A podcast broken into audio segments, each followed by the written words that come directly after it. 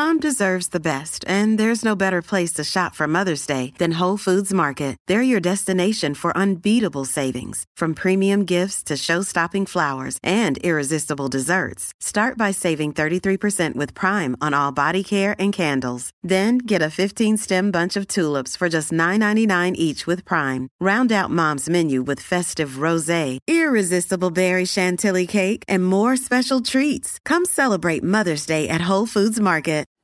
Hello and welcome to the Voice of Reason podcast. I'm your host, Benjamin Boyce, and today's guest is Jack Murphy, who is a very high powered independent journalist of a you know, independent make out there in Washington, D.C. In this conversation, we talk about his experience working with Washington, D.C. charter schools, how he got doxxed and then kicked out of that industry, and reinvented himself as a communicator on the internet, and furthermore, a man. In this conversation, we talk about schooling, we talk about parenting, and we also talk about manhood. And this should be thought of as one tentative step into rounding out my series on gender by discussing masculinity, brotherhood, and sovereignty and issues that ring to the core of mankind, or specifically the manlier of our kind. Jack Murphy's an excellent guy, filled with pluck and wisdom and manly warmth. I keep on saying manly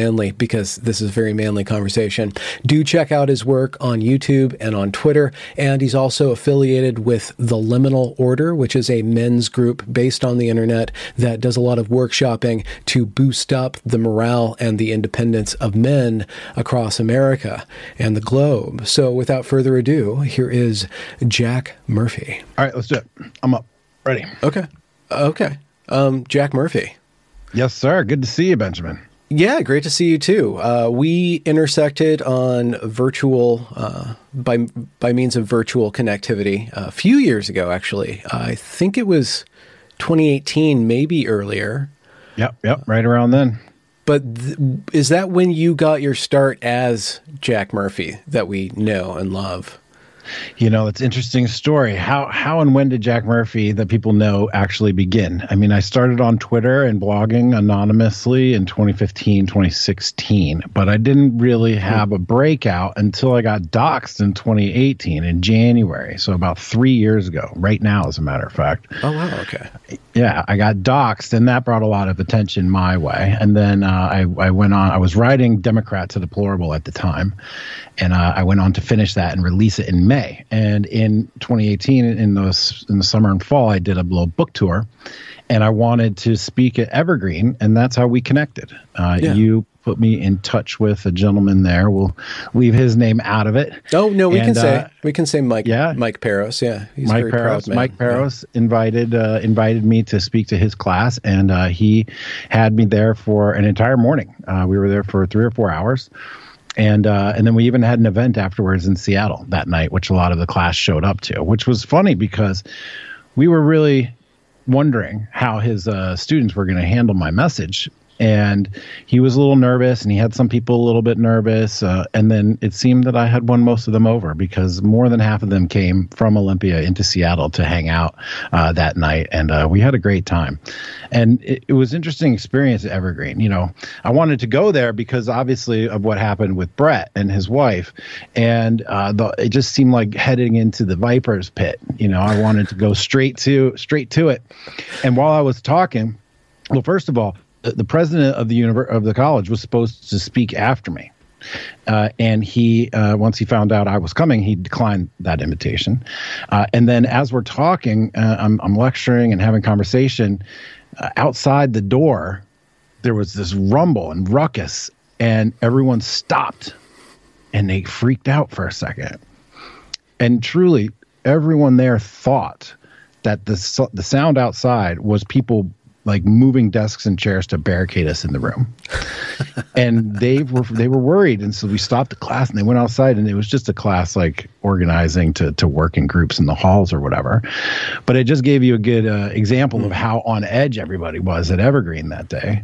Were Were and, you uh, disappointed that you didn't get the full Evergreen experience? I mean, there there is the the clout chaser in me that was a little disappointed in that. Yes, uh, but no, I mean, I was certainly pleased to have had such a positive experience with open minded students and you know, I, I always believe that uh, anybody who thinks that I'm I'm up to no good just hasn't heard me speak enough. And so it was just a good opportunity for me to get the message out and to share with folks uh, an alternative perspective that they may not have been getting there at Evergreen.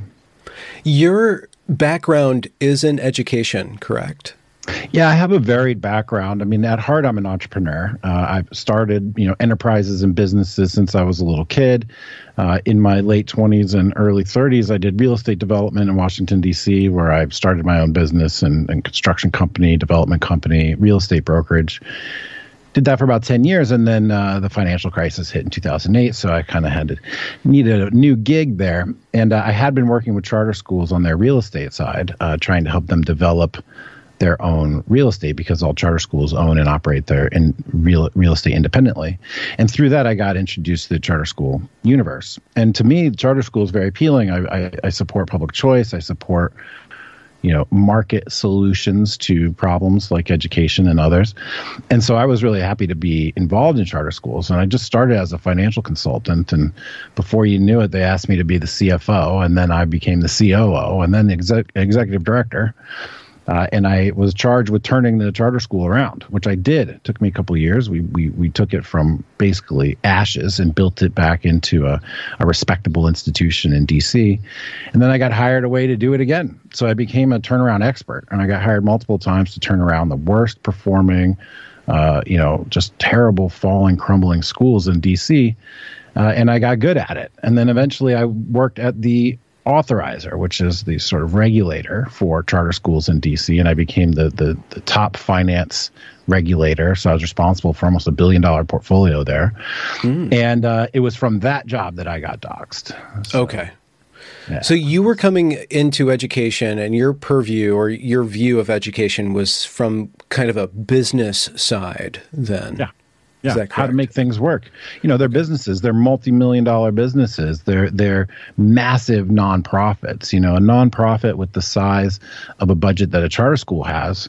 You know, let's say when I started out, it was fifteen million dollars annually. That would be a international in scope nonprofit. That's a that's a huge nonprofit because most are very very small, uh, and so it needed to be run like a business. That had complex complex financing for its real estate. There was a number of different revenue sources. You had to sell every year. By that I mean you know enroll new children, and then you are held accountable to a standard that was higher uh, than the traditional public schools, which is you know, that's the trade-off between charters. You get accountability for autonomy, and so if you don't perform, you're out. So there's a constant pressure on charter schools to to keep raising their game.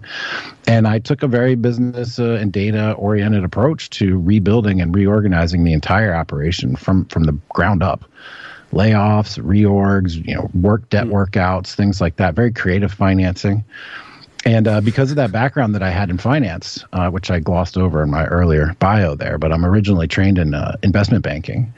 And because of my understanding of finance, I was able to do very complex financial deals where we saved the schools millions and millions of dollars just through high level, sophisticated financial transactions. So the problem that I had seen with many charter schools in DC is that they were they were run by activist educators Yes. which sounds great when you're first starting and it's a small budget and it's three classes and that's it.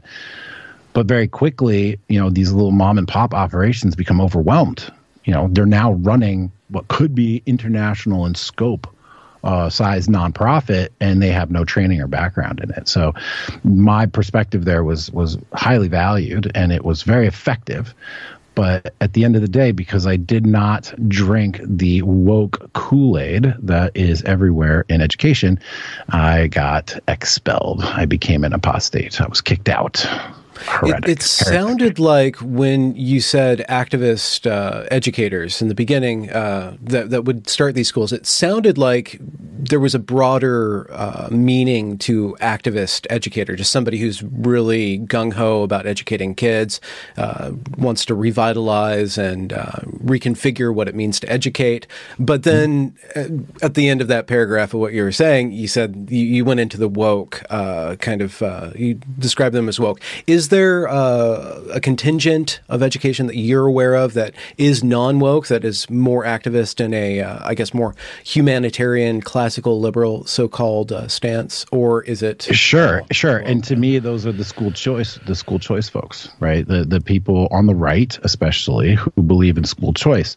You know, charter schools are a radical right wing policy experiment. Hmm. it is privatizing what had been seen as a public good. And so it was an experiment that was kicked off by, I believe, Bill Barr and another Georgia senator back in the 90s. And they used Washington, D.C. as a test case because Congress has legislative control over D.C. They sort of pushed this on the district. And the people who got involved in D.C. were activists in the sense that they believed in changing outcomes, right? They wanted to uh, reach educational equity, which, when you put it in the context of education equity, you know it's hard to argue against that right? You how could you argue against wanting to try to make sure that all the kids have everything the same they get all the same opportunities and then and hopefully have the same outcomes right? Like mm-hmm. it, it doesn't take much of an idealist to look at a group of five year olds and think to themselves man i really wish every one of these five kids could have the same educational outcome. How do we make that happen right. Mm-hmm. and so the activism there is is in closing the achievement gap right is the motivation. Yes. And now that that was probably it's in the universe of woke as we see it today in the critical race theory and the equity and social justice folks uh, but it hadn't uh, mutated uh, so yeah. far as it has now back then when i first got involved in 2009 but i will tell you funny story. All black school all black staff all black kids here comes me, six foot four, bearded, half Jewish guy, in a suit, and I stood out like a sore thumb. I was uh, unique in that building for sure. And for me, no problem, right? I grew up in DC. I'm used to this type of you know, multicultural environment. Totally fine. Uh, but for them, it was actually an issue. Um, my first week I was there, I was handed a document that was roughly titled like how white people and black people do business differently.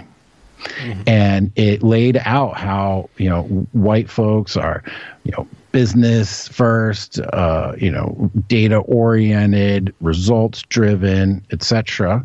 Whereas uh, black folks, this is what the document told me, you know, were more about relationships and there was, there had to be more personal connection before business could get done. And hmm. there were just other priorities. And it was the first time I'd ever been presented with something like that. And uh, I kind of took it in stride actually, because it made sense. I mean, there are, there are like cultural differences among groups, right? And there are different ways of getting business done. So, you know, it didn't really bother me at the time. But then, you know, it was just what year piece. is this? Because this is a, this is two thousand. This is about two thousand eight or nine or so. Okay. okay. Yeah, and and so you know that was just the first grain of sand that started falling, and then the pile just gets bigger and bigger and bigger, and eventually it breaks you. And by the end uh, of my time in charter schools, as I'm working at the regulator, you know, overseeing 60 schools with 100 and some campuses, you know, thousands, tens of thousands of kids, they were so focused on woke and equity that even in their in their uh, like you know uh, diversity, equity, inclusion committees, they had explicit goals of of de-whitening the organization. Right, like we literally written on the board,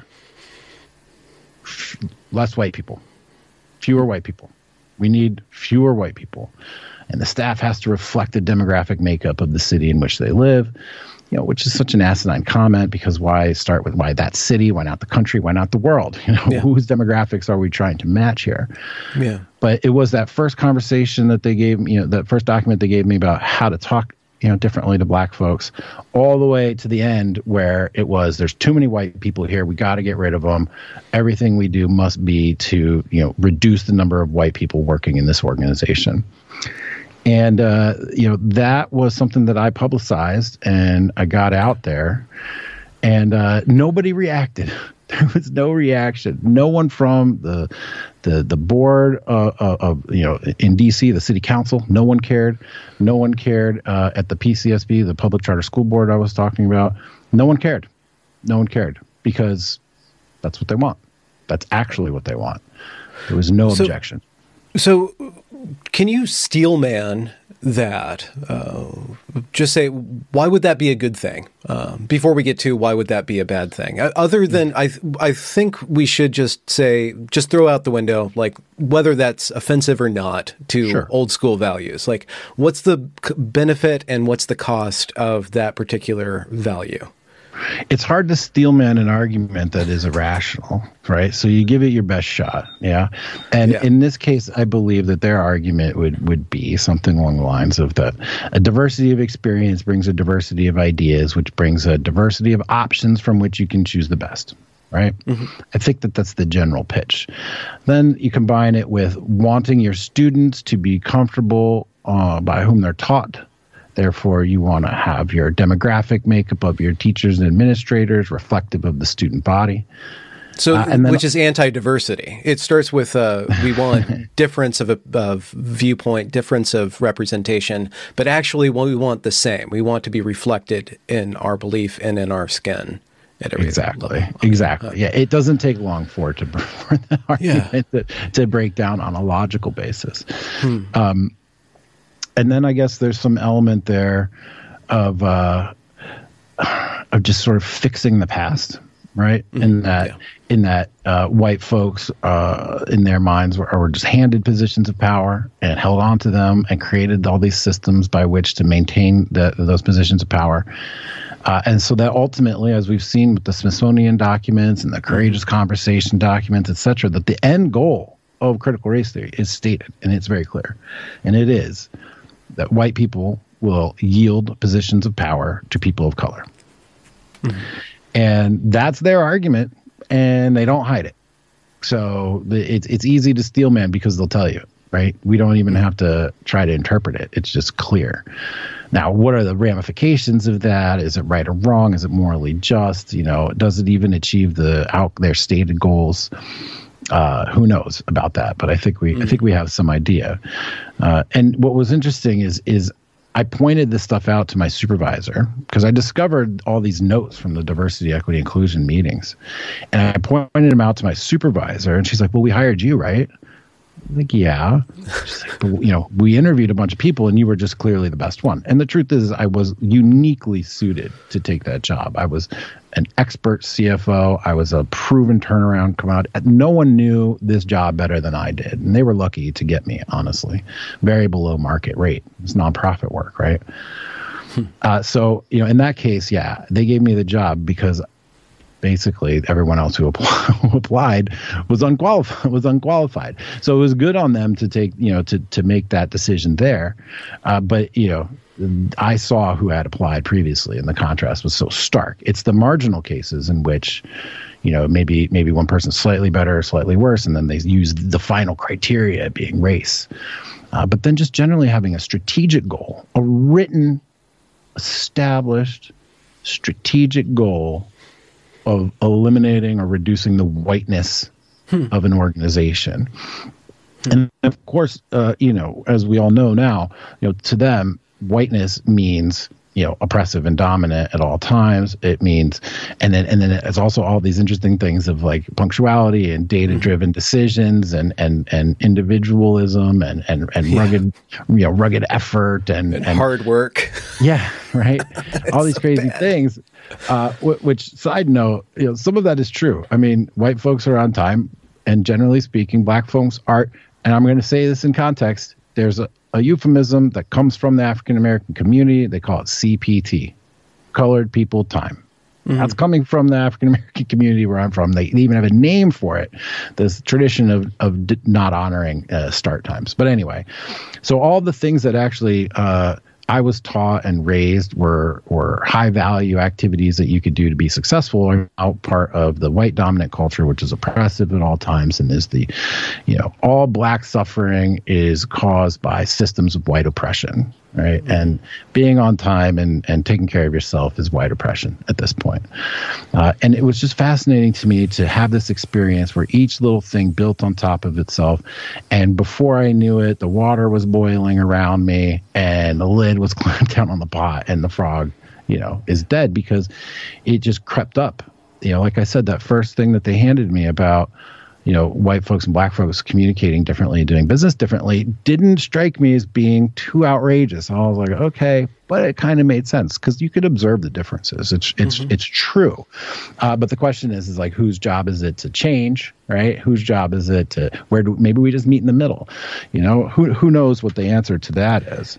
There's uh, something really dangerous here uh, that that I'm seeing. So there's this push on one level for resegregation uh, to you know si- silo uh, let's just say very stark terms silo black people from white people.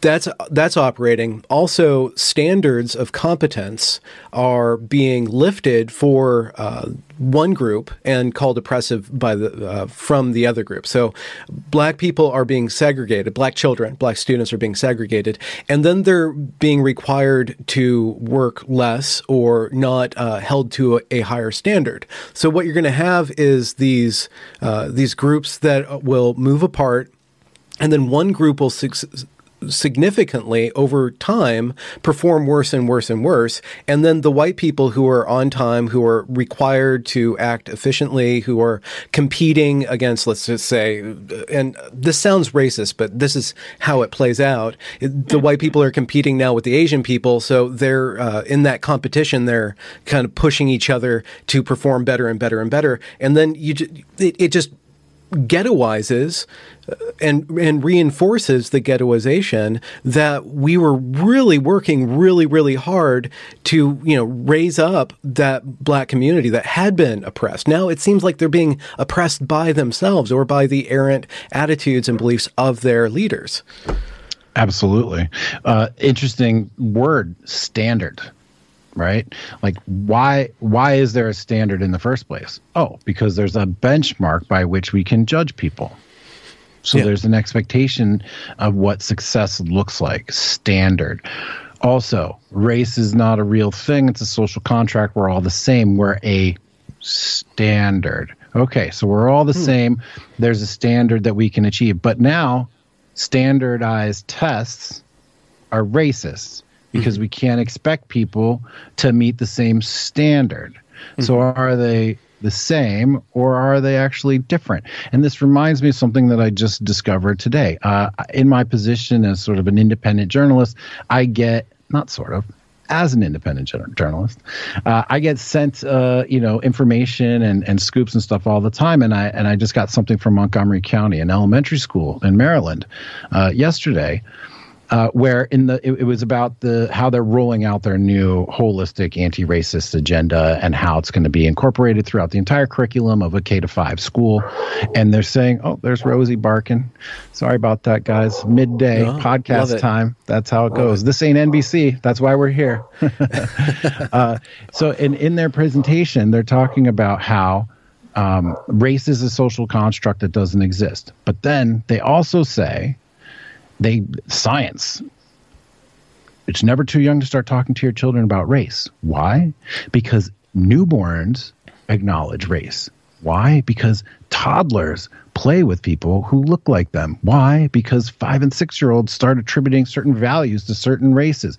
So at the same time as they're saying race doesn't exist they're also using science to say well, babies are actually quite aware of race right as soon as they come out of the womb. Therefore, it's never too early to start talking to your children about race.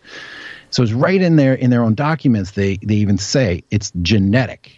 Mm. It is built into us to acknowledge race and to see differences and to be naturally inclined to want to be nurtured or cared for by someone that looks like you or to want to play with somebody that looks like you. Now, those are things that you can overcome through experience, right? But like there must have been some evolutionary advantage that makes babies more likely to be nurtured or interested in being nurtured by somebody that looks like them, makes them feel comfortable, makes them feel mm. safe, makes them feel like they're with their mom, right? So it's uh, fascinating how, you know, they, they there is sort of an internal logic uh, to their madness because their logic is getting to the end goal. So the logic is anything that gets us to the point of white people relinquishing positions of power is is logical, right? So that's mm-hmm. the logical framework that you can mm-hmm. analyze all their statements through, and if you analyze it through those statements, then it has it has logic. Yeah. But if you try to use the logic of the logic that they're trying to tell you that they're using, it makes no sense, and they just they hit head on every single time, and that's the sign mm-hmm. that this is a a um, uh, a disingenuous ideology. That its its internal logic leads to the goal that they want, but yeah. its internal logic is illogical on its face. Well, e- e- even if they are pursuing power and they don't, they aren't competent in wielding power, then they're going to denigrate the power that they eventually get. They won't even be able to hold on to it because they will squander that opportunity. And I'm not talking racially. I'm talking whoever buys into uh, this kind of just seeking power for the sake of power without, uh, you know, being uh, competent and competing against other people in order to increase your competence uh, so that you can, when you get that position of power, so called, you can actually do really good, uh, be really actually powerful in a broad sense rather than just having the ability to have authority, right? Well, there are certain traits and skills that make people uh, more capable of, of wielding and retaining power. you know, I think yeah. it, I think part of it starts with just an internal motivation, and it's an interesting dichotomy here between men and women you know, why aren't there more women CEOs? Simple answer could be is that they just don't want to be CEO as yeah. much as men do. Yeah. Do I mean, we, we never talk about equity of ambition or equity of wit for that matter. There's never equity of intelligence. There's only equity of outcome in, in the very rudimentary sense of just the, the empty suit. Well, it's not even equity of outcome. Uh, it, it is it is do this thing we tell you is the only right thing to do because equity of outcome would actually be people making individual choices and people respecting that right so again it's rejection of the individual we all know this we, we've sort of hmm. been through this enough that uh, for us yeah. in this in this field all this stuff is plainly obvious but just today i tweeted out all this stuff about the montgomery county uh, elementary school and you know my, maybe it's because my reach has gotten so much bigger now but it, it's now touching people new people for the first mm. time. They're like what is this? Holy cow. You know and the feedback and the engagement on it is just massive. And so uh, it, to me i actually i think that this is a, a key playing field uh, for the anti-woke among us uh, which is this this vector of of crt entering schools or at least making itself more known, uh, and especially at an elementary level, especially when they're talking about taking your four year old girl and telling her that she's got issues because she's white and she needs to sit with her race and she needs to be uncomfortable and she shouldn't trust her intuition. Mm-hmm. Right. This is one of the scariest things of all is that they're telling your kids that if you feel uncomfortable and you think this is wrong, forget about that. Whereas a parent, I tell my child all the time, my children, all three of them, trust your instincts. They're probably right. Mm-hmm. Right? Mm-hmm. If your gut says this is a bad situation, leave. Mm-hmm. If somebody makes you feel uncomfortable, leave. Mm-hmm. And they're telling you, if you're uncomfortable, stay and sit with it. Yeah. You're on the right track. Lean and then in. when you when you add gender and sexuality to that mix, you have a perfect recipe for grooming and the inability for the children to recognize what's happening to them or to complain about it or to talk to anybody about them potentially being in a sexual harassment situation or molestation situation. Exactly, exactly. So uh, the the whole thing, when you take it together, is kind of terrifying. But I do see the spread of mm-hmm. woke in the elementary school as perhaps the most effective red pill distribution vector hmm. that we have right now because most everybody you know not most everybody lots of people have kids everybody loves their kids. Nobody wants their kids to be brainwashed into thinking that their skin is bad or that they have inherent guilt or whatever, or they have to yield positions of power to people of color simply because they're white. Mm-hmm. And even if you're on the fence about Trump or on the fence about the Democrats or just, oh, I'm that liberal centrist, I don't know what to do anymore. When when you hear that your little kids are groomed to yield positions of power based on race, well that's something that will get people motivated. That's something that people feel inside. Mm-hmm. and i and i you know i i don't want woke to spread through every elementary and kindergarten class in america.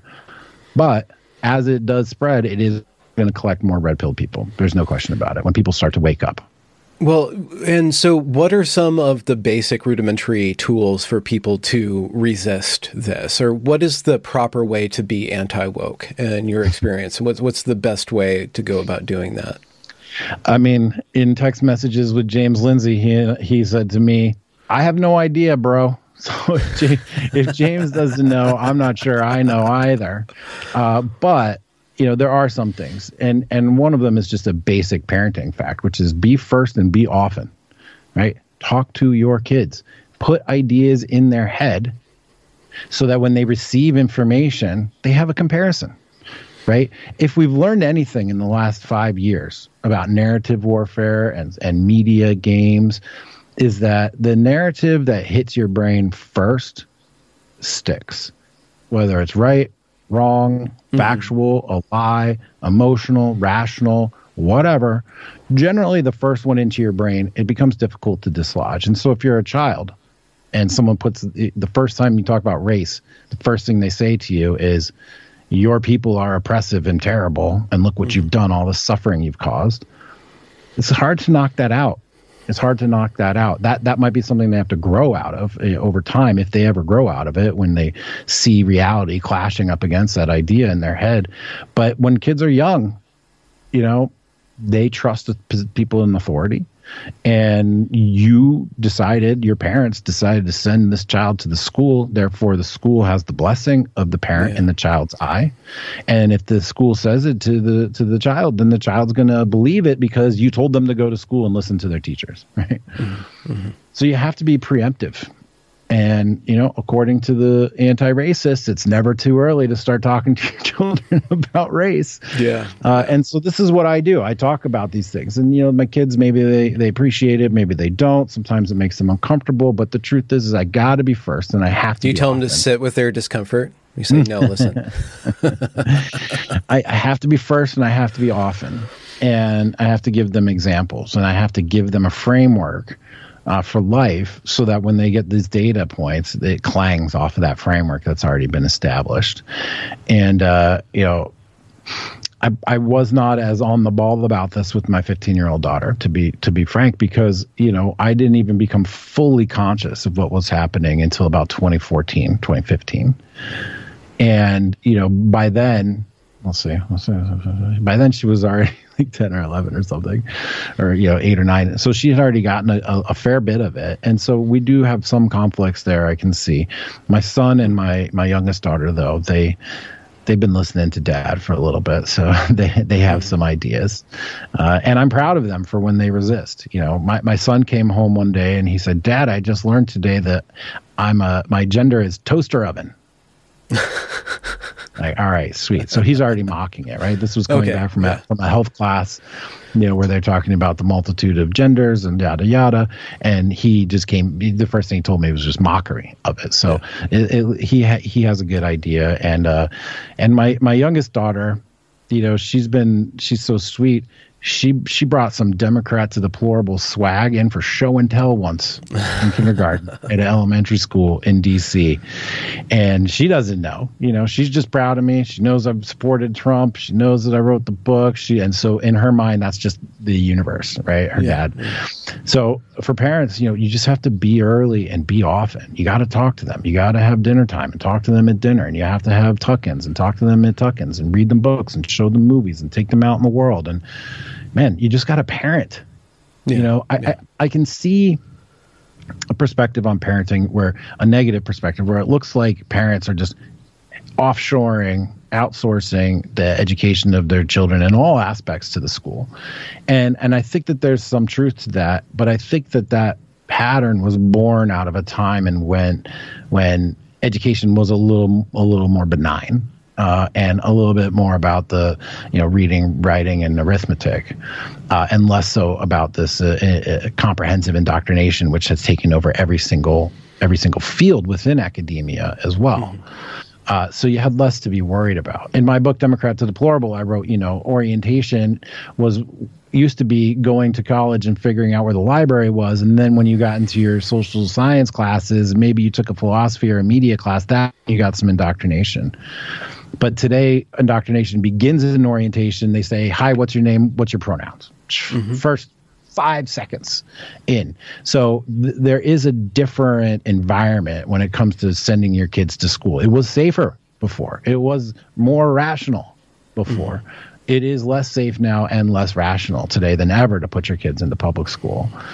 Uh, and if I uh, didn't have uh, as precarious of a family life, precarious, not just complicated because of divorce, you know, I was divorced like 10 years ago or more, I certainly would be homeschooling the kids. No mm-hmm. question. Mm-hmm. No question.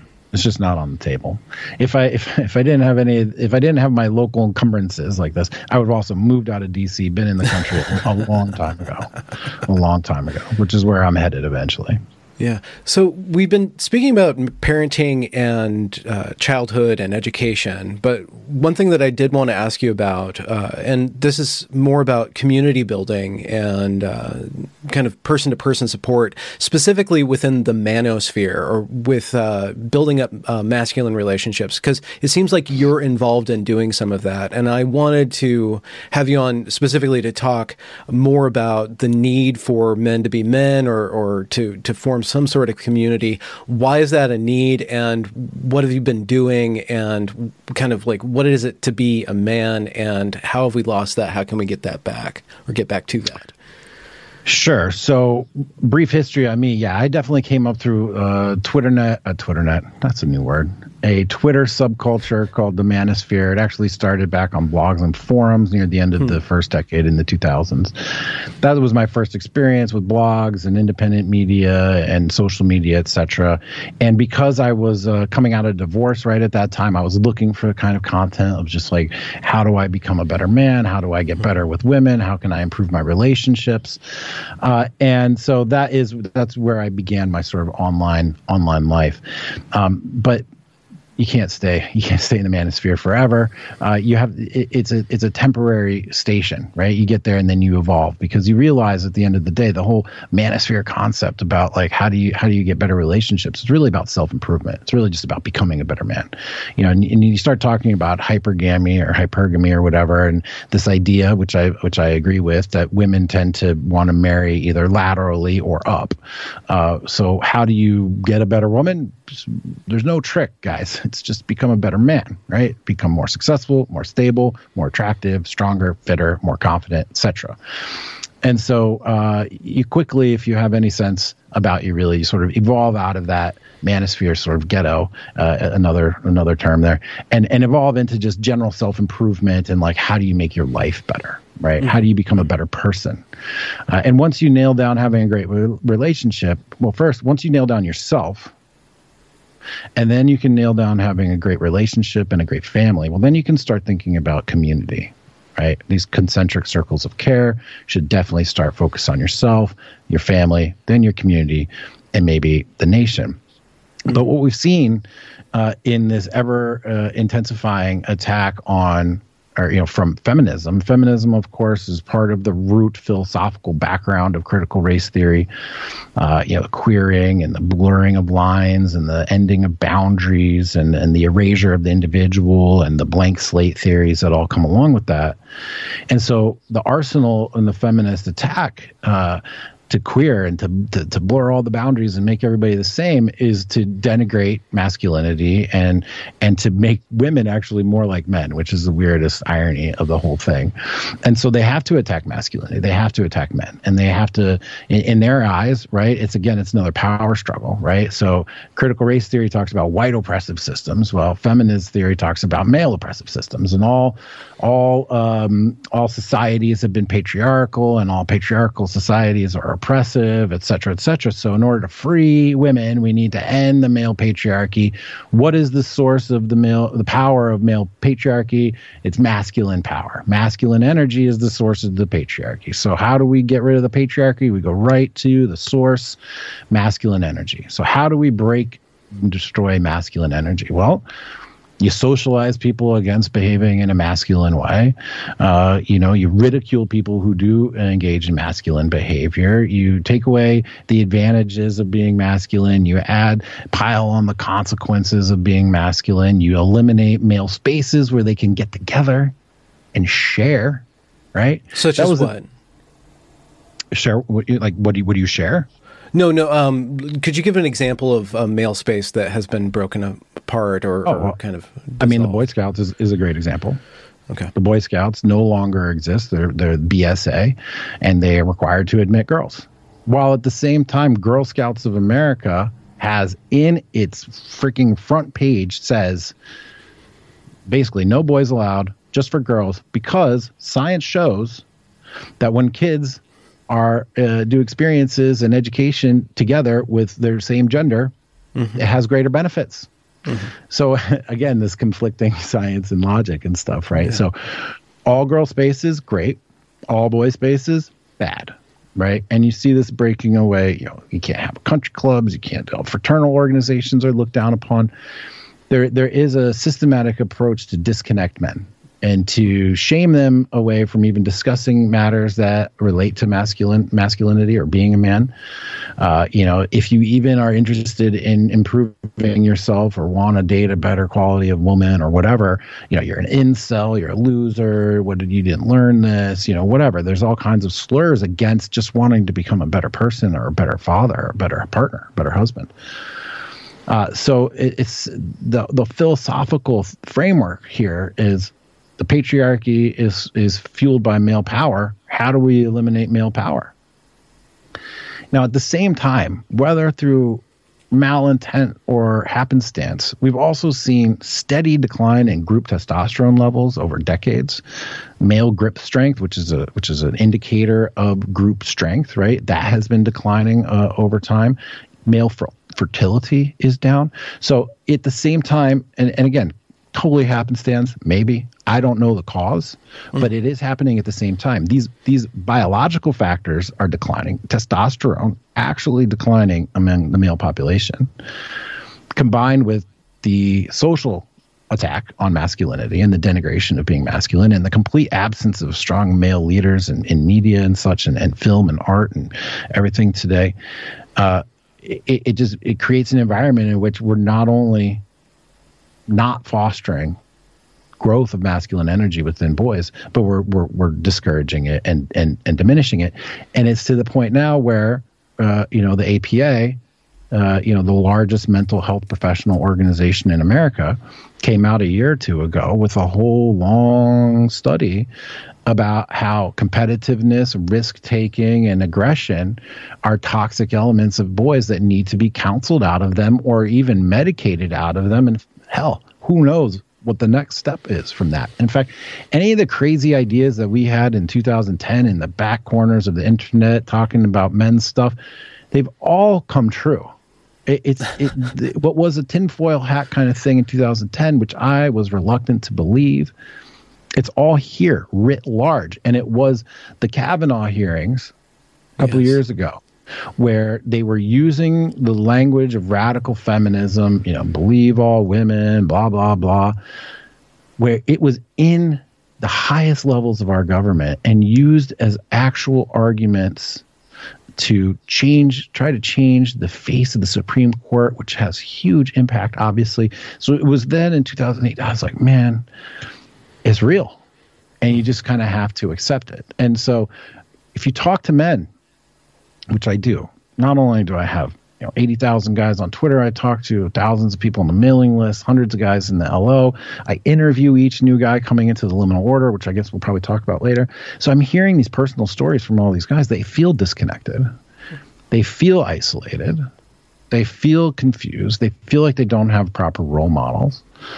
Their education was outsourced to a school system that may have been trustworthy at first, but now it's certainly not. They're conditioned to behave like girls in school, not like boys. We shape the school environment to suit a girl's type behavior when they're young, not boy type behavior. And so, yeah, they feel isolated, they feel alone, they feel confused, they feel like there's no leaders, there's no role models, there's no direction. They're adrift and they feel like they're under siege. And they are. and all the markers show it. And it's, of course, in the face of all the statistics that show that girls uh, have almost every advantage given them today. Uh, girls perform better in primary school. Girls perform better in middle and high school. Girls graduate high school at a higher rate. Girls get accepted, apply to and accepted to college at a higher rate. More girls graduate from college girls, women make more money in 148 out of 150 top metropolitan cities across the United States than men, entry level, Period. Fact. Report it, but nobody talks about it. Then they go on to actually hold more managerial and professional positions than men overall. They live longer. They suffer less from alcoholism, suicide, depression. And at the end of the day, women die controlling more wealth than men. From cradle to grave, women are outperforming men on every meaningful statistical marker. Yet, it's all the proactive policies are all about how do we help girls? How do we help girls? How do we help girls? And then all of the negative policies are about how do we break down boys' spaces? How do we make it so that they're less, uh, you know, cohesive? How do we eliminate the ability for them to get together and talk? Hmm. And this was one of the secrets of the manosphere and why people hated it and still do, is because they had isolated us they had begun to break us down. And then the internet happened. And then social media happened. And guess what? We found each other. Men found each other and began to share notes. Well, this was my experience. What was yours? Well, this was my experience. What was yours? Oh, that's funny. I'm seeing commonalities here. Well, maybe we can change our behavior to overcome these obstacles. Hmm. And that is the true source of the ire that is directed at the manosphere is that they're figuring things out and they're figuring out the lies, they're figuring out the system that's rigged against them, and they're trying to get better. And that that conflicts with feminine and feminism and feminine power because feminine power actually is based on cunning and guile, not to offend any of our women out there. But as we evolved, men's power was like a smash you over the head, right? Women's power was how do I get this man to smash this other guy over the head? Right? Or, you know, some variation of that. So women evolved to be smart and manipulating and use emotion and to use men as proxies for their own power to, to, to achieve things that they wanted. And so uh, anything that pulls back the curtain on feminine behavior is going to be seen as an evil thing that needs to be squashed and, and put away out of instinct, out of like evolutionary instinct for women. Because if we if we catch on to the to the manipulation, and I and I and trust me, I love women and I believe in femininity, and I don't fault anybody, any woman for seeking power in this capacity it's logical. It makes perfect sense. We're bigger and stronger and more violent, and they're softer and sweeter and, and, and more and easily broken. So of course, if they're going to you know utilize power, they should get men to do what they want. So it's just sort of built into the system. Mm-hmm. And again, that's also what drove the development of civilization. Men wanting to please women and build things and impress them and uh, demonstrate their power and their status and stuff to attract a mate. So I don't fault anybody for any of this. It's natural, yeah. man. It's, it's biology. It's evolution. But here we are, crisis, a, a, hidden crisis. There are there are some authors who have written about it, and some women who have written about it. Christina Sommers, uh, Hoff, Hoff Sommers is one that comes to mind right away, uh, uh, and Camille Paglia, love her. Um, you know, they've identified that the, it's actually a, a, a boy crisis, not a girl crisis, and and now guys are figuring out how to fix how to solve these problems and uh, one of the things that they've discovered, I've discovered personally, and then now, you know, through my my work, is that community brotherhood. Yeah, brotherhood is invaluable. Brotherhood is is magic. Brotherhood gives birth to things like accountability. Brotherhood gives birth to things like loyalty. Brotherhood gives birth to community and what happens in community? Science shows us that people in communities are healthier, wealthier, and happier. Science studies. We're communal animals. We're designed to run in tribes. We're designed to run in small groups. We're designed to benefit by helping each other. That's what a community is. And brotherhood, friendship, community with other men, uh, it, it gives birth. And what I like most about it is it gives birth to accountability, right? And accountability within a community isn't about some guy standing there like whipping you saying hey man did you work out today? No it's the relationship that you form creates a positive peer pressure where you don't want to fail. You don't want to look weak. You don't want to look like a, a screw up in front of other men that you respect. And if you are a man of honor uh, a characteristic of masculinity if you're a man of honor then your word means something and so, if you're conducting yourself in an honorable way within a male community, there's built in accountability there. Mm-hmm. Because uh, best parts about community is that it's a group of people who you don't want to let down and they don't want to let you fall down right? It's a beautiful it's a beautiful thing. And that all comes through relationships and it comes through brotherhood. And so that that's why brotherhood masculinity and brotherhood and sovereignty are like the three most important values in my life right now and I can use them to to guide me in the right direction for for all my actions, my behaviors with my family and and in my community and everything.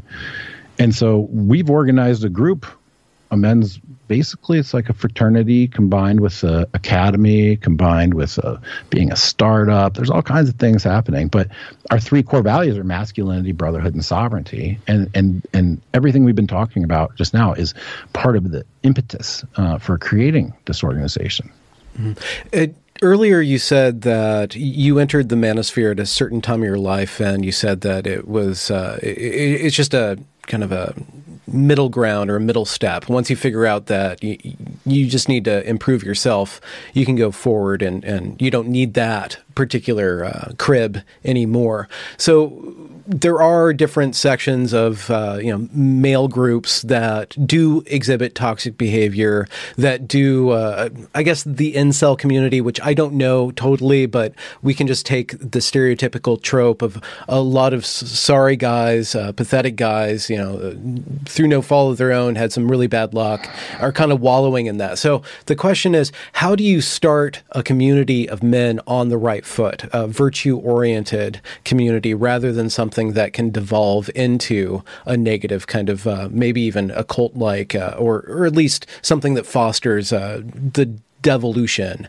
of sure. virtue rather sure. so I, I, I don't know too much about the incel community, but I will tell you this: in, in in some circumstances, I wouldn't say it's it's through no fault of their own. I mean, yeah, they've been given bad messaging, perhaps, but it's something that you can solve, right? You can solve your incel problem through very deliberate, intentional action.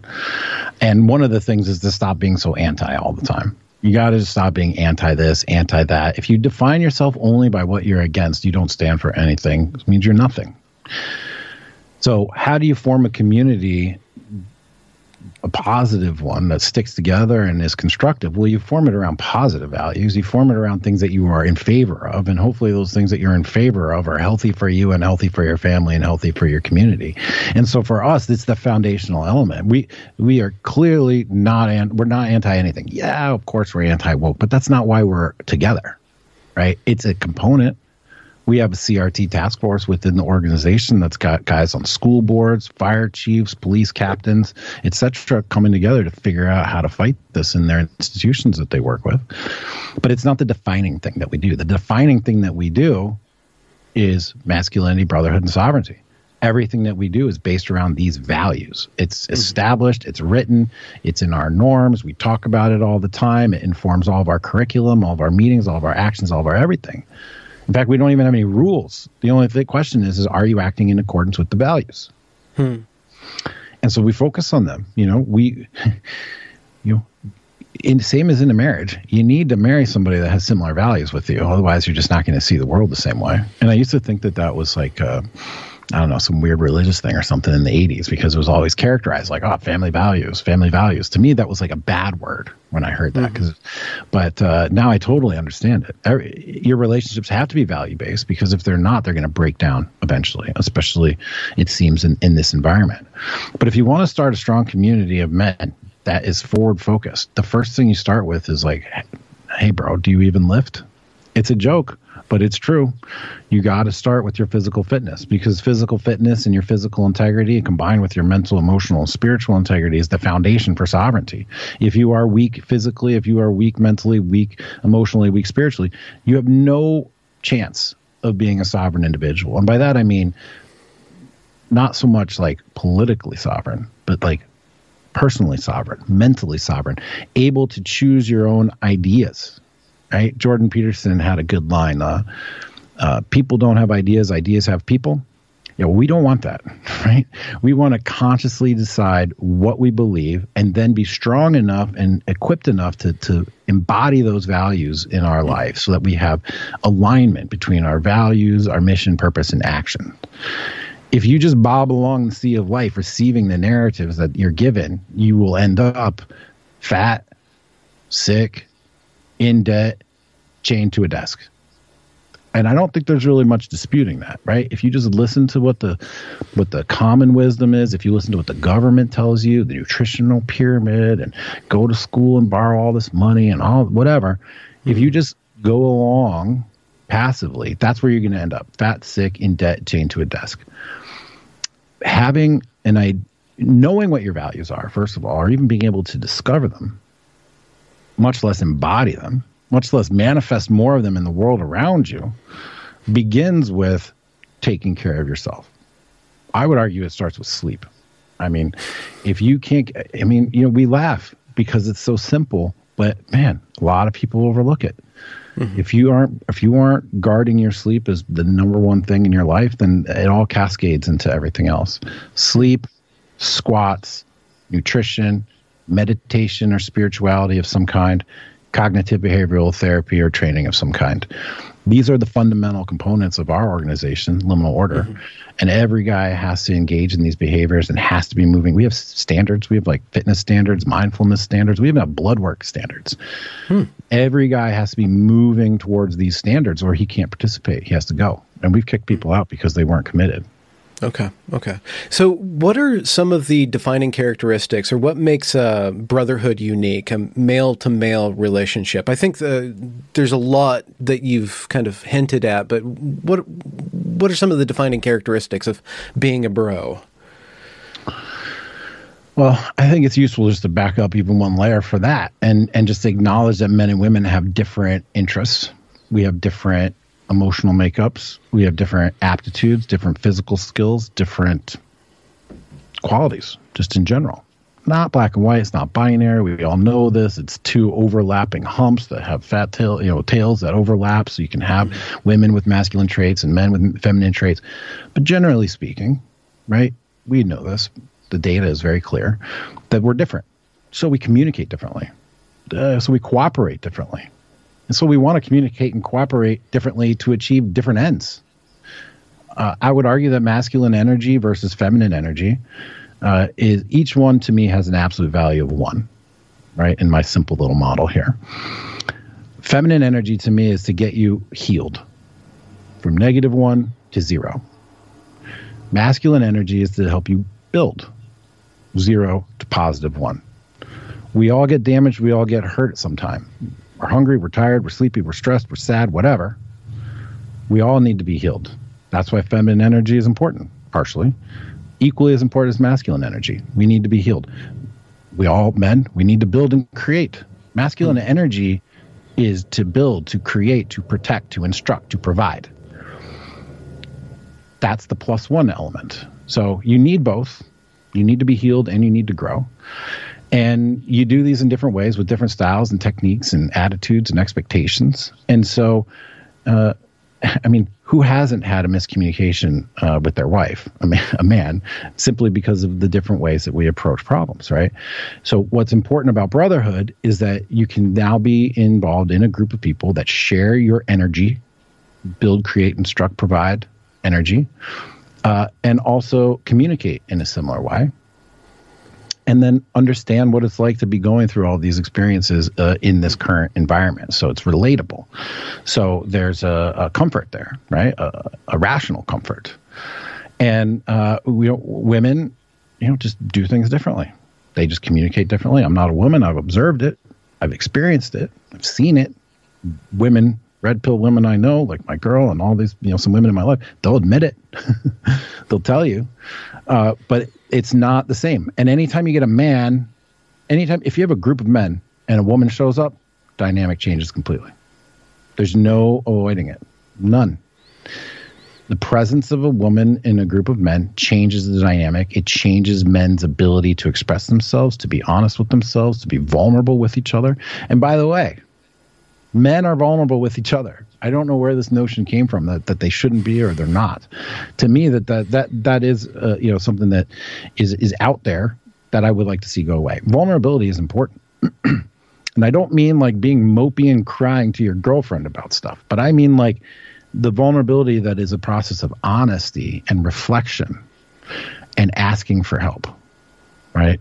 Or at least sharing what you're going through and looking for a sense of accountability or relatableness or offering up a negative experience to turn into a positive one for someone else so that they can get through whatever struggle they may be going through. And so for us, brotherhood is, is about service also. So our bro- our version of brotherhood has sub sub values, right? It has loyalty, service, accountability, and community. Service to each other and that service to each other in today's age some of it has to do with reflecting you know negative experiences or times that you were afraid or uncertain or uncomfortable or failures that you turn into successes right so you want to help each other and you have to be a little bit vulnerable in that in order to communicate to share mm-hmm. uh, and so for all these reasons you know a male space is is essential because it is where men can be vulnerable and it is where men can be honest and it is where men can be loyal and of service to each other in a way that is unaffected by the presence of a woman which it will 100% of the time change the dynamic. Hmm. 100% of the time. It's in the air in there. It's mm. chemical or something. Because you know, men are, it's all about status. The relationship between men and women is all about status. Men compete for women based on status, and when a woman's around, you don't want to reveal your low status, so things change. You're less honest. You project more. You're less vulnerable. Mm-hmm. Mm-hmm. Hypergamy rears its head yet again. Hmm. So, when did you start this liminal order? Liminal Order was officially launched in June of 2019. Uh, I had been working on it uh, you know, proactively through the end of 2018 into the spring of 2019. But in reality, I've been working on it for 10 years. I rebuilt my life after my divorce.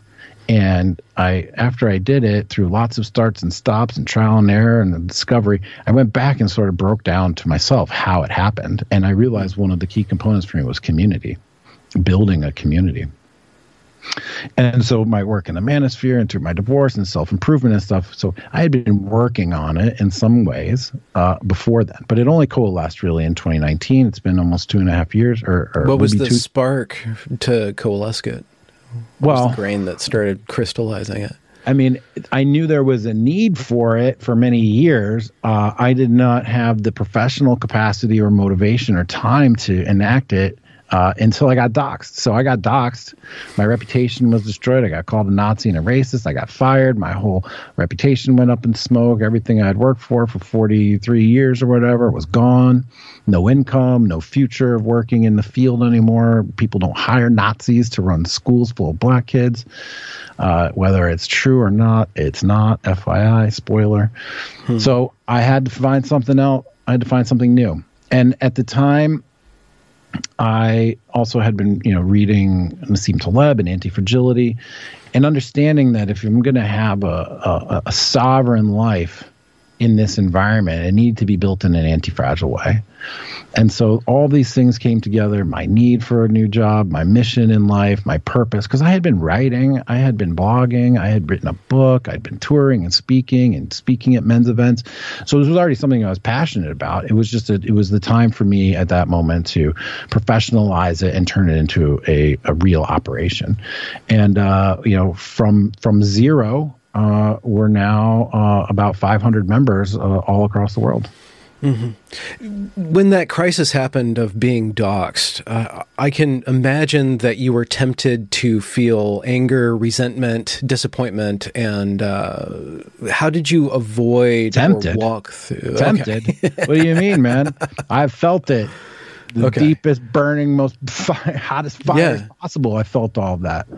Yeah. How did you get through that? What were the stages of, of that for you and, and uh, overcoming that? It, unless uh, you just uh, decided to go on the warpath. Um, well, um, the second thing you said is is most accurate. I did mostly just decide to go on the warpath.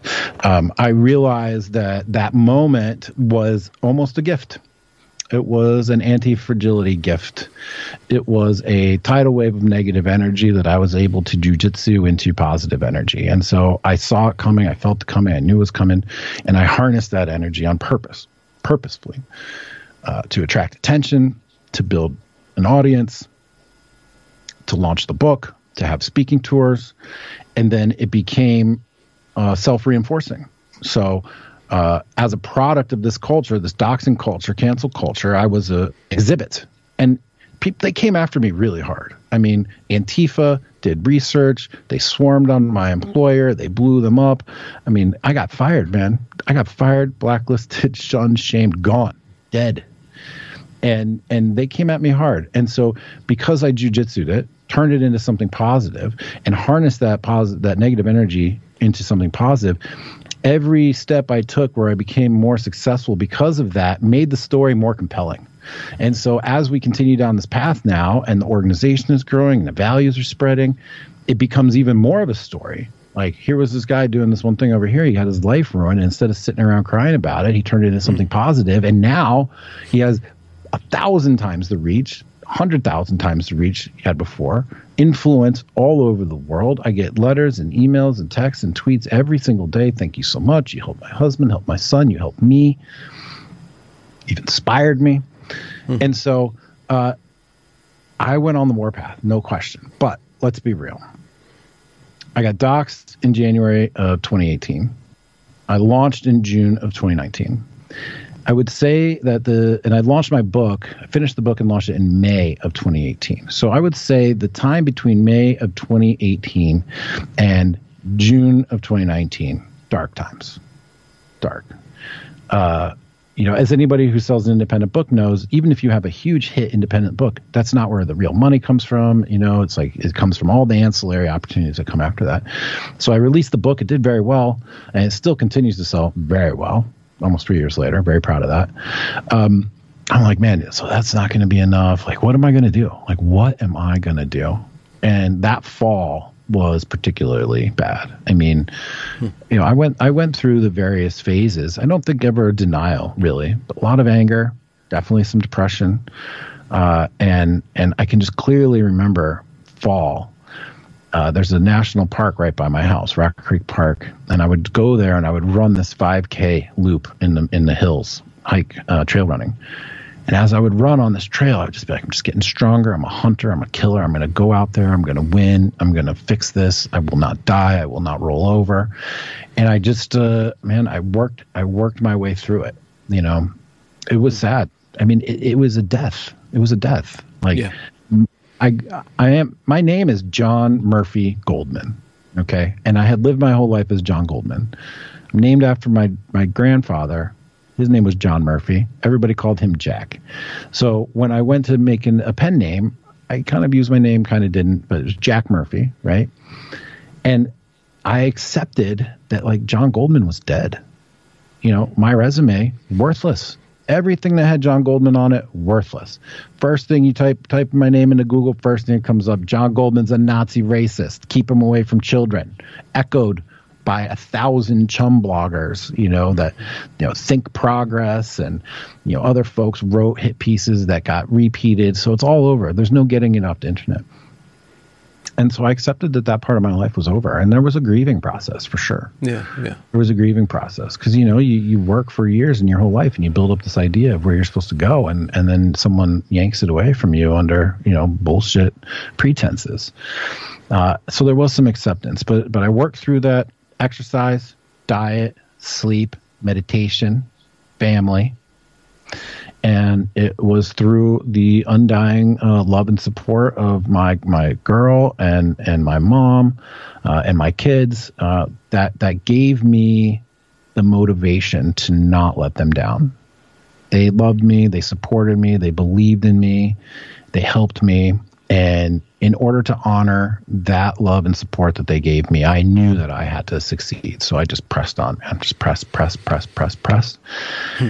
And here we are now. I built a whole new career, and uh, it's amazing. We're having lots of fun. The reach is wider than ever. The message is louder than ever. It's resonating louder than ever. Uh, and uh, you know, the next few years look to be really intense. A lot of fun. Mm.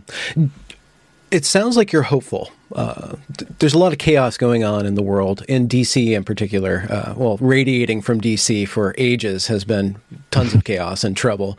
Uh, yeah. What are some of the things that you think um, America, Americans uh, need to reorient themselves toward in order for us not to go down the path of uh, uh, decadence and uh, I guess the collapse of of our country? Because it seems like there's a lot of bad things going on. We need to get back to basics. What are some of those things? Sure. Uh, that- first of all, uh, I do believe that if Corona ever ends, we are in in in store for some decadence, right? Like there, there should be like a release, a cultural release uh, that could see the lead of some a, a decadent decade coming up here. Like but, like uh like t- two months of Carnival. Is that what you're saying? Yeah, or or or a decade's worth. You know, who knows? Hmm. Um, am I hopeful? That's an interesting question. We operate on different planes. There's my personal plane, my familiar plane, family, my community, my nation. Am I hopeful for the nation? No. In fact, it's pretty dire. Uh, I would be a black pillar, except for what I'll tell you in a second. It's it's bad. It's bad. Corporate techno fascism is here and it's going to get worse. The military industrial complex has been fighting insurgency wars in Afghanistan and Iraq. They're trained to do it. It's the hammer that they have. Insurgents are the nail that they're seeking. And now they're turning that apparatus here onto the United States looking for insurgents, domestic terrorists, and they're going to apply the full force and everything that they learned in Iraq and Afghanistan uh, here. The corporations are acting in unison with the government to unperson people, silence the most powerful person in the world, the president, you know, disconnecting regular people all the time. These things are only getting worse. And when you add in the, the possibility for AI coming eh, sometime soon, maybe, you know, John Robb's idea of a long night is a real thing. That being said, hmm. on a personal level, I'm more hopeful than ever. uh, in fact, I feel joyous. I am weightless. I have no need for motivation or inspiration. The only need I have in my life is to become more efficient with my time so that I can do more. I've never been more hopeful for my family, for my children, for me personally. And I think this is because I'm on a mission. I'm on a positively oriented mission where if I do what I want to do, if I act in, in, in accordance with my values and my purpose, my day to day actions, and my purpose, they're in alignment. The net, the result is that other men's lives get better as well. And then their families' lives get better. And then their communities get better. So uh, I have never been happier, honestly. Never. Not ever in my whole life. I've never been I've never been more secure. I've never been hmm. more successful. I've never been had as much positive influence on people, and I've never been surrounded by as many people who are as supportive and positive as I am today. Thousands of people, thousands and have, thousands of people. I have an image of a jolly Sisyphus. Uh, you, you, got the boulder, and you're happy with it. You're happy with gravity. You're happy with the incline. Yeah, that's an interesting, uh, interesting uh, image. Hmm, interesting. That could be a good book cover. Um, yeah, yeah. I feel good about it because I know what I'm doing is noble and I know what I'm doing is positive. And I see positive change in the men that we work with and in the organization and the positive outcomes that we've had.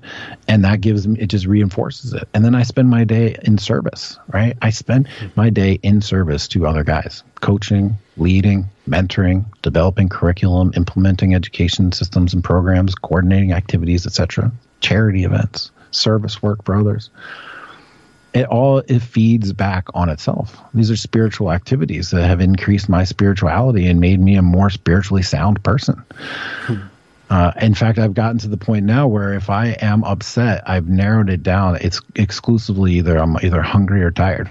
That's it. So if I get cranky, it's either those two things. It's those two things, and you know that that's a that's a wonderful place to be in. You know, if you can get on on my vibe, if you can if you can sort of organize yourself uh, with the mindset that I've cultivated over these last few years, I think you can then also look into the the environment and be hopeful as well. There's never been more of an opportunity to be independent. There's never been more of an opportunity to make your own way financially. There's never been more of an opportunity uh, to achieve things, to reach people, to get your message out. Um, you know, the internet's been around for a little bit, but I still believe we're living in the Wild West era of the internet. So many things have yet to be decided. So many things have yet to be, you know fully explored. Uh, I, I, believe that this is a time of the greatest empowerment that people have ever if they can just latch onto it and figure it out and crack the code. Hmm. And that's the cracking the code starts with intentionality. Those people bobbing along the sea towards, you know, fat, sick, in debt, and chained to a desk, they are unintentional. Intentionality combined with some reflection uh, is the superpower today because everything that you need to be independent, successful, wealthy, secure, anti fragile, uh, surrounded by people who share your values, it's all there. You can build that life. You can build that life. Now, uh, is that the answer to the politics? I don't know. It's one part of the arsenal to fight the culture war and the, the CRT stuff. But no matter what people do on a macro political level, we still need to build. We still need to build communities. We still need to arrange ourselves uh, in accordance with other people who see the world the same way as you do, but on values, not on political ideas, not on the daily news, not a silo of, of information like that, but on values, right? Mm. And when you do that, the potential is greater than I've ever seen you know one of the things that we do in the liminal order orders where we do sense making right? So sense making is like a fancy way of saying intentional understanding. That's our definition of sense making. I know other people have other other definitions. As a unit we collectively intentionally understand the universe. And because we have such a diversity of professions and experience we're bringing in a wide array of data to synthesize. And so I use as an example to say there are there are new creations, new ideas, new entities, new groups you can join like ours that add to your life. Not just not just like you buy your health and your, your life insurance from them or whatever, you check a book out from the store, you go to the school, but like literally on a daily basis improve your life. Um, technology has afforded us opportunity to to participate in in what I have likened to the SETI at Home project. If you're familiar with this, where people lend their CPU processing out to, yeah, you know scan yeah. the stars. If you have idle processing power, the liminal order and other groups like ours, if there are any, uh, it's like an exocortex. It, you can lend your idle processing power to the network and solve problems faster. So we have like a supercomputer brain, all of us connected, solving problems that is greater than if we were by ourselves. So not only are the opportunities greater out there than they've ever been for independence and anti-fragility and security and sovereignty, but like the tools that you have to achieve those have never been better either. You just got to find yourself in the right place, man, and you got to be intentional about it. Intentionality is is a superpower today, hundred percent. Yeah, yeah. I always uh, thought the arguments over free will were kind of misguided because you kind of have to work up to having a free will. You have to start with the intention, build your consciousness, and start to manage yourself before you have freedom. You have to, you have to, you have to earn that free yeah. will. It's not just handed yeah. to you. Well, it's a process. It's a process. You have to be an integrated person before you can actually identify your true values and then figure out how to live them out in your life. And by integrated, I mean physical, mental, emotional, spiritual. Mm-hmm. And maybe it's that last one that gets not enough attention these days. Mm. You know, uh, I I was raised half Jewish, half Catholic. I was bar mitzvahed at 13. I was confirmed, but I, I, I you know drifted away from it. And in college and in my mid 20s, I was probably disdainful of folks who had religion. True believers always rubbed me the wrong way. And I was like, man, that's weird. And as an adult now, I can look back and understand why I felt weird because I was engaging with people that were at peace and who were kind and had generosity in their heart. And that struck me as odd. that was weird. the kind, warm, generous people were weird. And I didn't want anything to do with that. But as a as a 45 year old man today, I have never been closer to being a believer than I am at this very moment. I'm not I'm not quite there yet, but I can see it, I can feel it, and I understand the power. And I no longer have any disdain for those who are. In fact, I have respect. In fact, almost envy. Almost envy. That Kanye West interview with Joe Rogan, if you can tolerate listening to most of it, there was one gem in there that was amazing. He said, I fear nothing except God. I've turned all over all everything to God, and the only thing I fear is God. That's it. That hit me hard. Mm-hmm. it hit me really hard. Uh, and so, anyway, spiritual element is, is essential. And for me, it's it comes from meditation, it comes from mindfulness, it comes from uh, spending time outside, it comes from service, service work, getting out of yourself, right? Yeah clearing the distractions, getting out of yourself. And so the spiritual component is very important. The physical component, you know, how many guys out there are weak and soft and don't lift and don't train and don't take care of their bodies and don't run and don't whatever? Who gets taught cognitive behavioral therapy? Not even everybody that goes to therapy. Half the people that go to therapy just get drugs. You go to therapy, and maybe more than half but an actual real life tool that you can use to acknowledge you know some people call it stinking thinking or you know just just uh, mm-hmm. just false thoughts damaging thoughts to even just know that they exist then to acknowledge them then to know how to process them discard them and turn them around into something positive. Who's teaching that? So the fact that there are people out there most everybody who lack integration who lack integrity of physical mental emotional spiritual integrity that shouldn't be a surprise so when you put those four things together and you combine it, well, you can't do those without intentionality in the first place. But when yeah. you combine them with intentionality, man, you are 99% ahead of everybody else at that point. Mm-hmm. There's uh, throughout this entire talk, there are these little seeds that you've been um, planning here and there. One thing that struck me earlier on was you're talking about men getting together on the internet, discussing their problems, and then asking how can they change their own behavior uh, so that they don't have those problems, so, so that they can solve th- that problem. And that orientation towards how do I change myself uh, is a very dangerous, probably the most dangerous message at this time. Uh, that uh, if you look at a lot of the crazy negative backlash just for, against Jordan Peterson, who's just talking about self, you know, self care, basically, uh, clean up your own self first.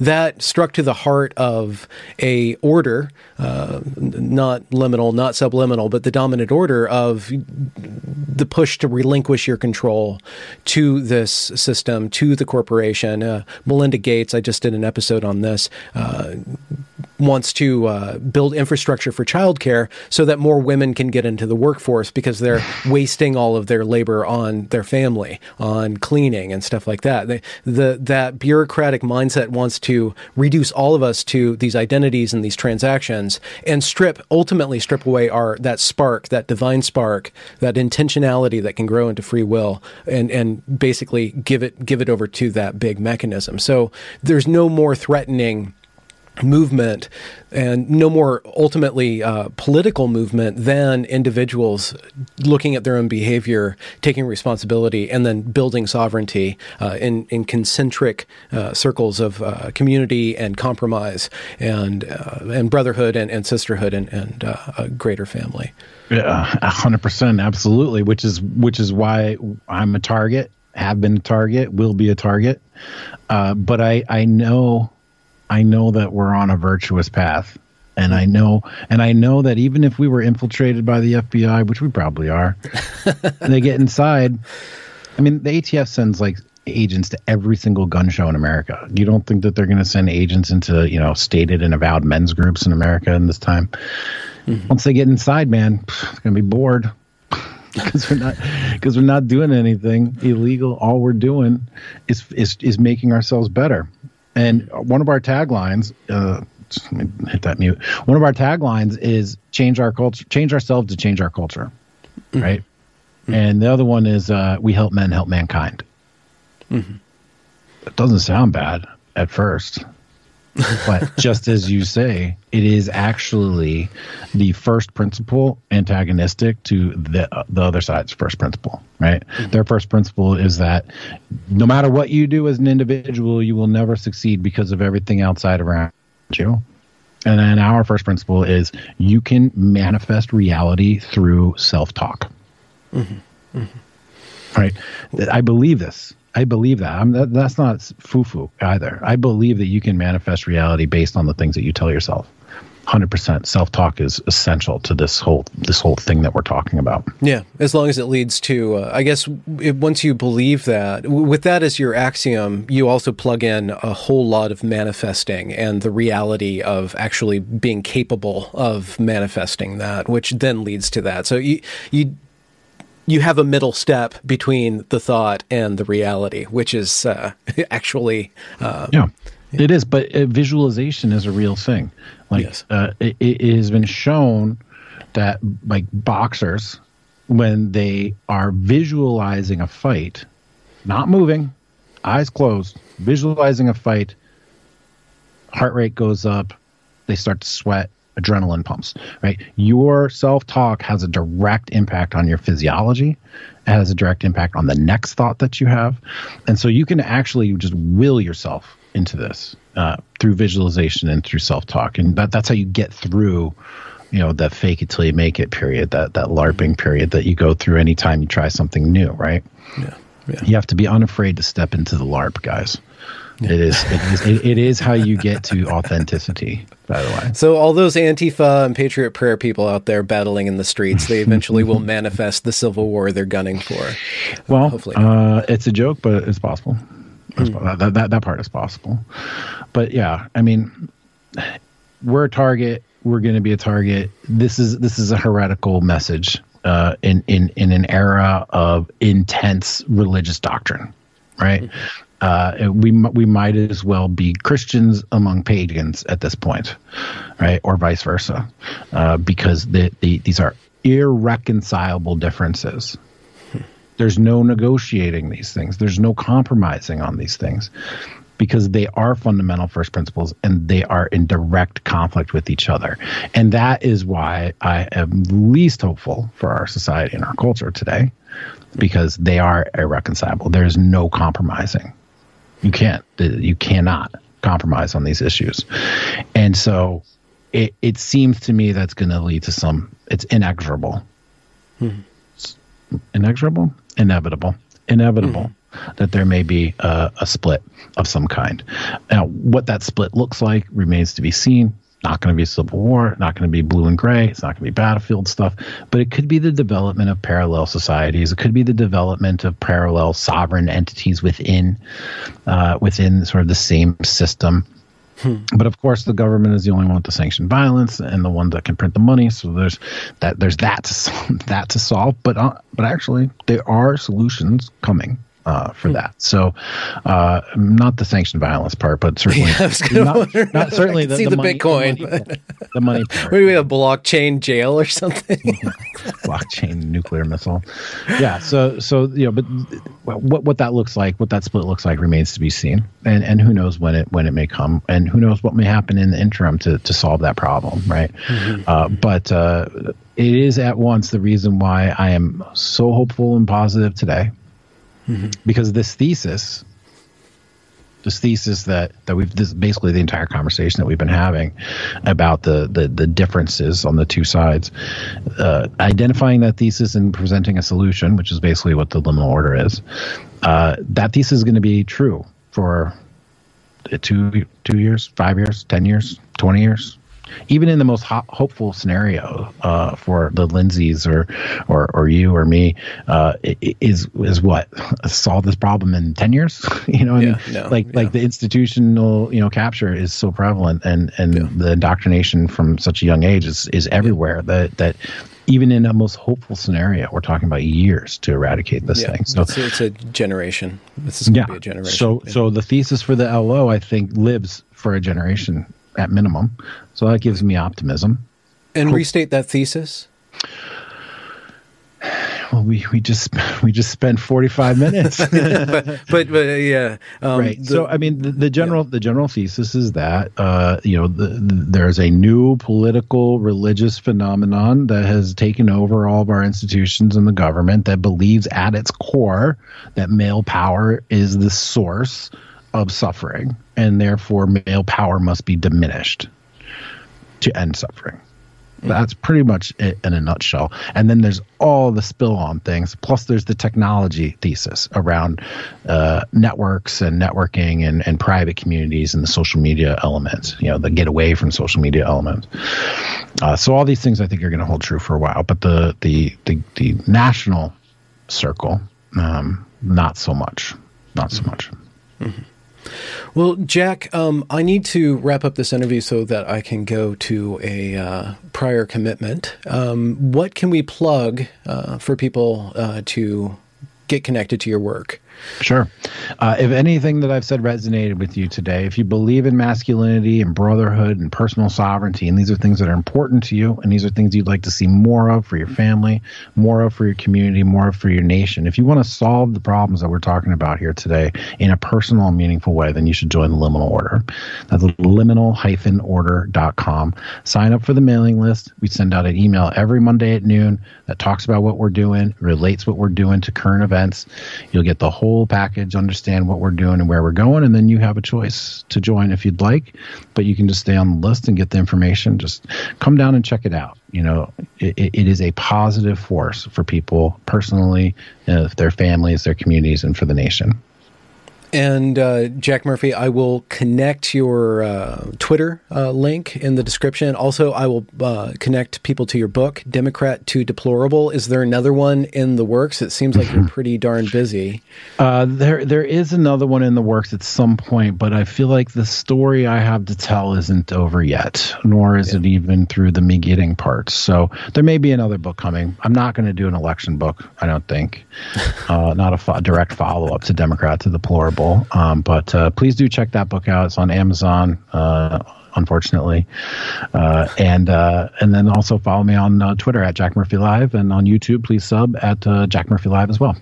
And what's your YouTube out output look like? Is this uh, a lot of interviews, a lot of oh uh, YouTube output? Uh, I do one long form interview a week with uh, you know high profile names. Uh, we've got Christopher Caldwell coming up. You know we've had uh, Michael Anton from the administration, and just a, a, whole host, Michael Millerman, a whole host of wonderful yeah, acad- leading academics, top philosophers, top yeah. government officials. Alexander Dugin, I interviewed him. so we've had some tremendous guests. So every week there's a long form interview. Then we do you know four or five clips out of that each week. There's almost a new video every day, uh, and I'm, I'm I'm playing around with the idea of doing a late night call in show. Oh. Uh, a la Larry King. Uh, yeah. You're on the air, and because uh, I I vibe good with the people, man. I'm a man of the yeah. people, and yeah. I riff I riff pretty well. So uh, an engagement with the listeners and and and getting fuel for riffing, I think might be a good thing. So I'm gonna I'm gonna try that out pretty soon, actually. Well, I, I think you have a I think you have a knack for that. Uh, I think uh, at least trying out the live stream uh, would be fun. Yeah. Experiment. Yeah. Well, Jack, definitely. this was a long time in coming. Uh, we definitely done this a while ago. It's great to have you on. I hope we can have you on again. I think that there's other topics to explore. Hundred percent, hundred percent. And I just want to say thank you very much for putting me in touch with Mike uh, at Evergreen. That was a, a, a wonderful experience for me. I will never forget it. Olympia is beautiful. I had a great time in Seattle. I met some some excellent excellent people. Uh, it was something that I wanted to do as a as as a demonstrated act of courage on one hand, uh, and on the other hand, uh, just to learn. And uh, you helped me make that possible. So I will forever be grateful for that. So thank you very much. Well, cheers. Congratulations for reaching the end of the discussion. If you enjoyed it, do be sure to leave a review or a comment or a thumbs up or whatever you need to do to show that glorious algorithm that this is some good stuff. And do be sure to go and check that back catalog as it is brimming full of fantastic conversations. Links to provide monetary support are down there in the description as well. Have a good night.